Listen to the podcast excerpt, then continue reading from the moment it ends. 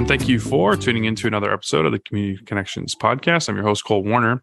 Joining me today is Laura Fleming. She has made one other appearance on the podcast, not actually too long ago, right at the end of season two, but uh, she was so good, we just wanted to have her back. So, Laura, welcome to the podcast.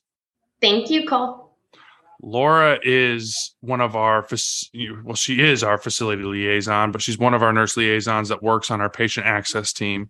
And just a little bit about what they do. They they are in there working in our hospitals, in our facilities, and in our local physicians' offices, working to help people who are getting ready for hospice services explain to them what that looks like, give them education, and be that first layer of support for our families before we um, take their loved one into our care and, and provide them comfort and quality of life. So, Laura has a lot of experience in the topic we're talking about today. We're kind of getting back and continuing our little education series, as you could call it. And we're going to talk a little bit about patients who have uh, COPD, what that looks like for them, and some of the challenges. So, Laura, I guess let's just start with you explaining your experiences surrounding this diagnosis and, and what you see in, in, in our patients and, and those ready for our services.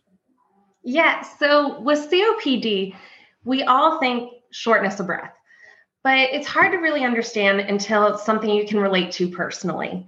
So in nursing school, they actually utilize coffee straws and you put that coffee straw in your mouth for about two minutes, and that's what you're breathing in and out of. And it kind of gives you a correlation to how a patient would feel who has COPD.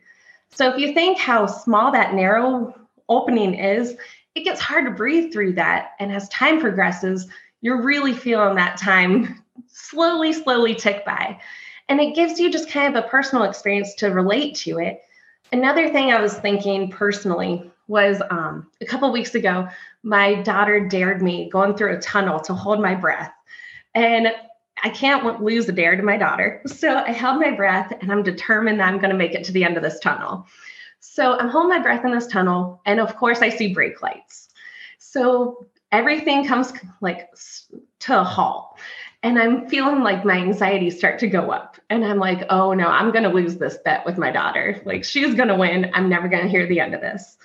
So, with a lot of patients who have this shortness of breath feeling, they're going to get that anxiety feeling. They can't catch their breath, and there's nothing they can do to really help themselves. And so they're panicking a little bit. So, one thing actually that you're going to see is anxiety. And as a hospice nurse, that's something our nurses can help you with. There's medicine that can help with that.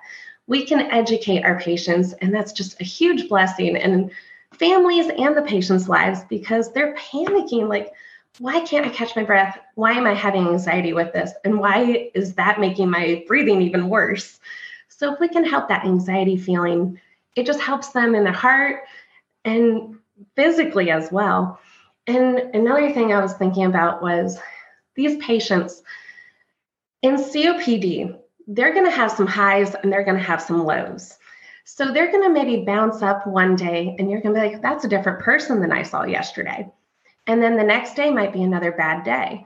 The next day, they're going to maybe pop back up, but they never pop back up as high as they did before.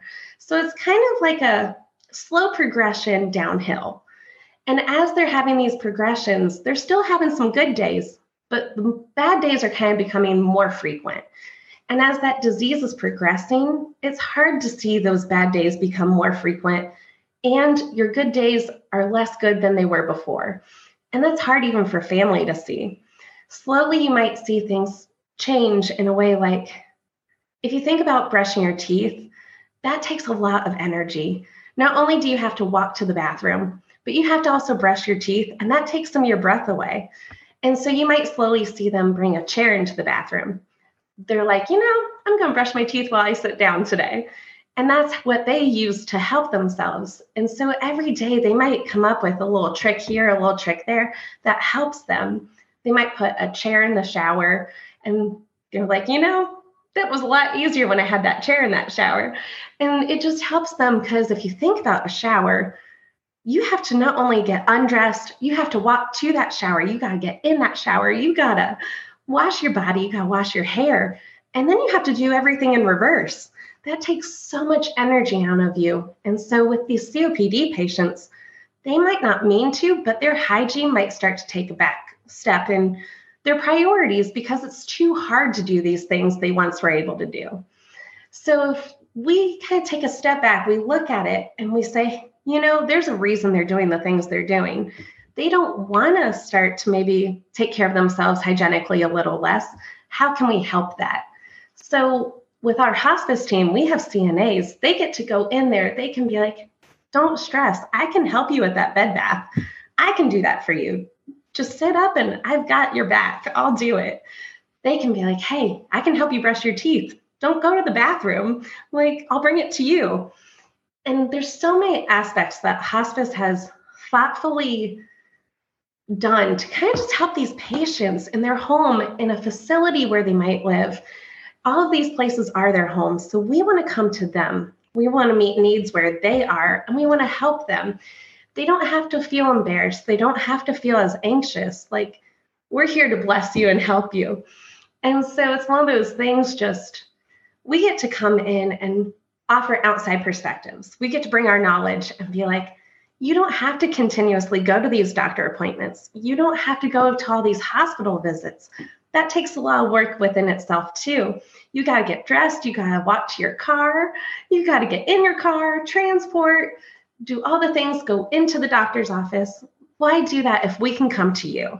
We bring everything to you that you'll need, and we take care of you there where you are. Well, and I imagine, especially early on, whether it's in our care or uh, you, we talked, you talked about, uh, you know, trips to the doctor, trips to the hospital, that you see because of that anxiety, and and I'll, we'll circle back to the physical side of it. But I imagine there's a behavior change for the person too, as well, right? They're not able to enjoy as much anymore and it makes it harder to be willing to go out and do things. Can you talk about that sort of behavior change with with yeah. uh, patients who have COPD? Yes, so actually, you're going to see a slow progression. Maybe in their home, they're going to be like, you know what? Today, I'm just going to sit in my chair. I'm going to just lounge here and it's take a breath, you know? And then the next day, they might be like, you know what? I'm going to bring the tissue box over because yesterday I had to get up, go get that tissue box. So they're going to set that next to them. And then slowly they might be like, you know what? I'm going to bring the remote over here. I'm going to bring my glass of water over here. I'm going to slowly start accumulate all the things I might want or need around me. And they just kind of create all the necessities in like a circle around themselves. And so it prevents them having to get up and exert themselves because they're feeling the shortness of breath. And so if they have ways that they're slowly coming up with tricks to prevent that, it becomes a blessing and they don't even realize they're doing it sometimes. And so you might walk in someone's home and they have just all the trays of things set around them. And if they haven't thought of that, maybe you could even provide that suggestion because it does help prevent them from having get up and grab things. And it's just really good idea.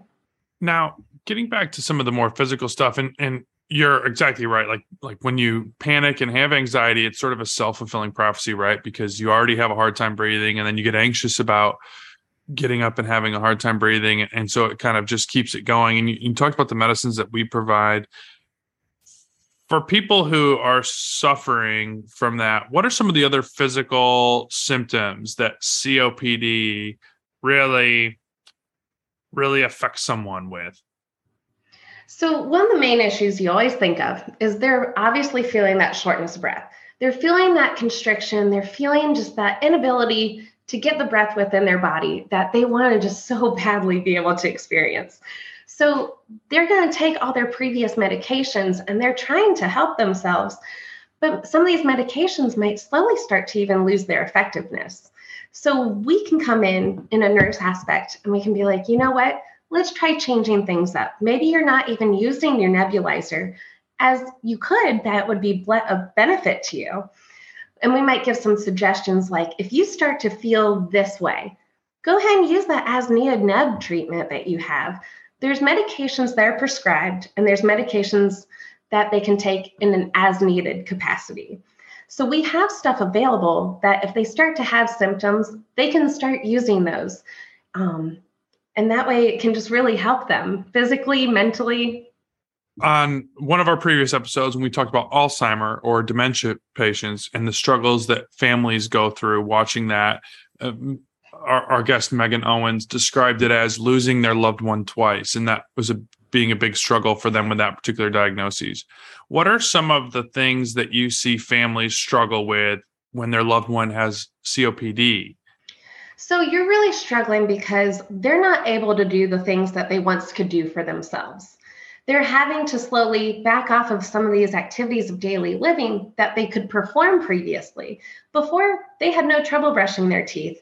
It's things that we take for granted daily that we can do for ourselves or family can do for themselves that slowly their family member who has COPD, they no longer can do for themselves.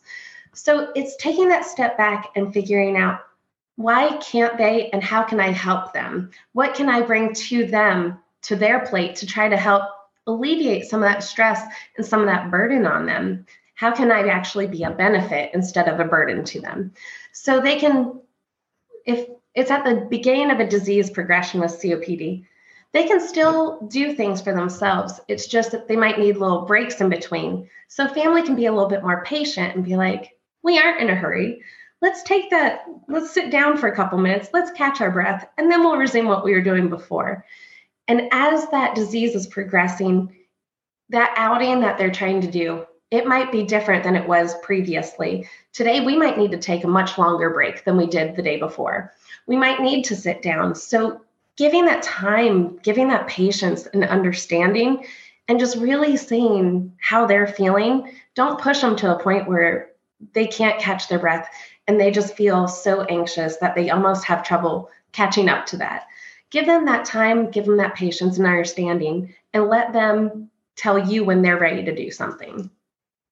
You know, we think of of that as being a burden as we sort of go along and you watch them sort of lose that capacity, right, to do the basic and daily things that and that now they need more time and care from families or from you know paid caregivers or, or whatever that might look like I imagine that families have a difficult time adjusting to that too. The more time needing spent to care, because uh, of course they want to take care of their loved one. They want to give them the caregivers to be able to take care of their person, but that's not easy, right? Right. And it's hard because you have an expectation as to how your day should go, how things should go. And we all like to plan things out and we like to kind of put time constraint on things. So if your family member's taking extra time, it creates stress on the family as well because they're having to slow down and take a step back. Things that aren't affecting them are affecting their loved one. And so they just really have to understand and be there for them. The patient with COPD, if they had a really bad exacerbation where they couldn't catch their breath doing an activity such as gain a shower the day before, they might be more nervous to get a shower today. They might, even if it's a good day, they might be more nervous to do these things that they once had no trouble doing. And so it's that extra patience and understanding to really understand how they feel.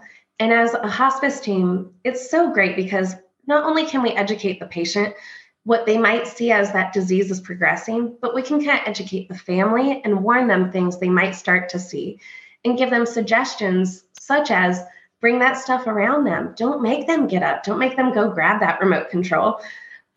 It's not helping them, it's actually hurting them. And we can really just educate them and be their a support system and a family and a team. What I hear from you is a lot of that anxiety creates a behavior change, right? And then that has effect on the entire system. We're going to do an episode talking about repeat hospitalizations and and what that looks like when you have a, a disease process copd it sounds like to me especially with the trouble breathing that that can be very scary to see someone go through that that can often lead to repeat hospitalizations especially if if they're not being managed medically well or that they don't have consistent help right can you talk about what you see with that especially you know from our in, in our hospitals? So, prior to people starting hospice, typically we do see a patient with COPD has increased their hospital visits drastically. Family members start to get nervous because they're like, hey, they aren't doing the things they could do before. They can't catch their breath. And they might be losing weight because eating even takes a lot of breath out of you. Taking drinks takes a lot of breath out of you. They might not want to make a whole meal. They might want to start to make meals that can are easier to chew, that it's not having to be like a 20 bite chew to be able to swallow this food. They might want something like, hey, that dissolves in my mouth. That's super. I'm happy. And so you might see some weight loss. You might see a lot of issues just kind of spiraling within this COPD issue that's happening. And so families are taking them to the hospital a lot more frequently. And as a hospice team, if we can help prevent that hospital visit, if that family is worried, hey, something's going on, they need a hospital visit, they don't have to call 911. They can call us.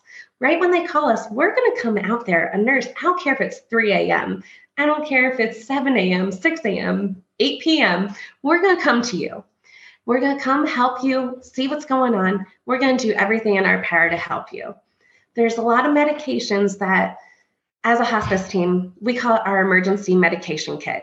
We bring these into your home, and some people get nervous. They're like, we don't need that. You might not need it now, but if in the future you need it and it's 3 a.m., it might be hard to find a pharmacy that's open. I'd rather have that medicine available if I'm coming to your home at 3 a.m. to suggest, hey, let's go get that medicine we brought you as in, just in case. Let's get that. Let's try that. And if it helps, that's a blessing. You don't have to panic about these medications we're bringing in. Um, people with pain, even, they maybe haven't taken a Tylenol in their entire life. And so if they've never taken a Tylenol, they don't need a drastic medication to help that they don't need all these things. And so they get nervous, but we start these medications at baby doses and we bump it up as they need. We don't have to be like, oh, that's not helping. Let's give it two more weeks. We instantly, we're like, hey, let's change it. Let's meet you where you are. And that's the huge blessing in my eyes of hospice care is we're finding that person, we're seeing you as an individual. We aren't necessarily just looking at you as you are a COPD patient we are looking at your entire picture. We're looking at your family. We're trying to see how we can help you, how we can help your family. Our social worker gets involved, our CNAs get involved, our chaplain gets involved if you want. Everyone is a team. We are here for you, and we want to make your life more joyful and easier on you. Well, in in, in our first episode along this series, we talked about you know what it takes to be you know medically certified uh, for hospice by a physician with a prognosis of, of six months or less if a disease takes its normal course. But COPD patients are ones who really they can receive hospice for a little bit longer than maybe some of the other diagnoses that that under comfort care they mm-hmm. seem to do better with the quality of life pieces that you're just talking about us providing. Is that is that correct? Yeah, it kind of goes hand in hand with what I said earlier, how that disease process is kind of like a bouncing ball, if you picture. That first bounce, it goes really high. That second bounce doesn't go so high. The third bounce, a little less high. If you add an extra bounce to it, hey, we figured out medicine that is really helping you. We figured out that nebulizer treatment's actually really beneficial. We taught you when to use it. You weren't using it at the correct time before it's adding an extra little bounce from above to that ball. Maybe it is able to then bounce a little higher. And then again, maybe we have to reevaluate things. And that way we can keep continuously helping you maybe bounce that ball so we can keep helping it hopefully elevate a little higher. So it's one of those things you don't have to be fearful of when we suggest medication changes. Yes, maybe something's been working forever, but maybe it's not working as well as something else could. And so be willing to listen to our suggestions and try it and give it all the effort and hopefully it does help because we're here to help you. Well, Laura, thank you so much for for talking about this and and really giving some perspective on how important it is to be pre- what I heard there is is we want to be present for our patients and listen and hear them providing that personal individualized care. And, and you know that's really what we're all about. So you know i really appreciate you giving that perspective. To close this if i gave you sort of a chance to say one message to to families who maybe have one someone who has a terminal illness such as COPD what would that message be to them you are not alone. Call us. We will do all we can. We'll help you. We'll give you all the tips, all the benefits, all the blessings we can give you. We'll help you understand what's happening. it's hard when you're facing something. You do tend to feel alone, and we internalize a lot. You don't have to have that. You do have a team of people who are here for you and for your loved one and we'll help. Well, thank you so much for sharing all of this with our patients and, and our community and, and our families and um, all that you do. You know, I neglected to say when when we got on, you when we were first introducing you, that you've been here almost two years, and and uh, I know you work primarily in, in our facilities. So uh, if you see if you haven't experienced with Laura, I know that it'll be really, really great because she does a lot of wonderful things for for our facility patients here uh, in Davidson County. So uh, appreciate you coming on with us, Laura. Thank you, Cole.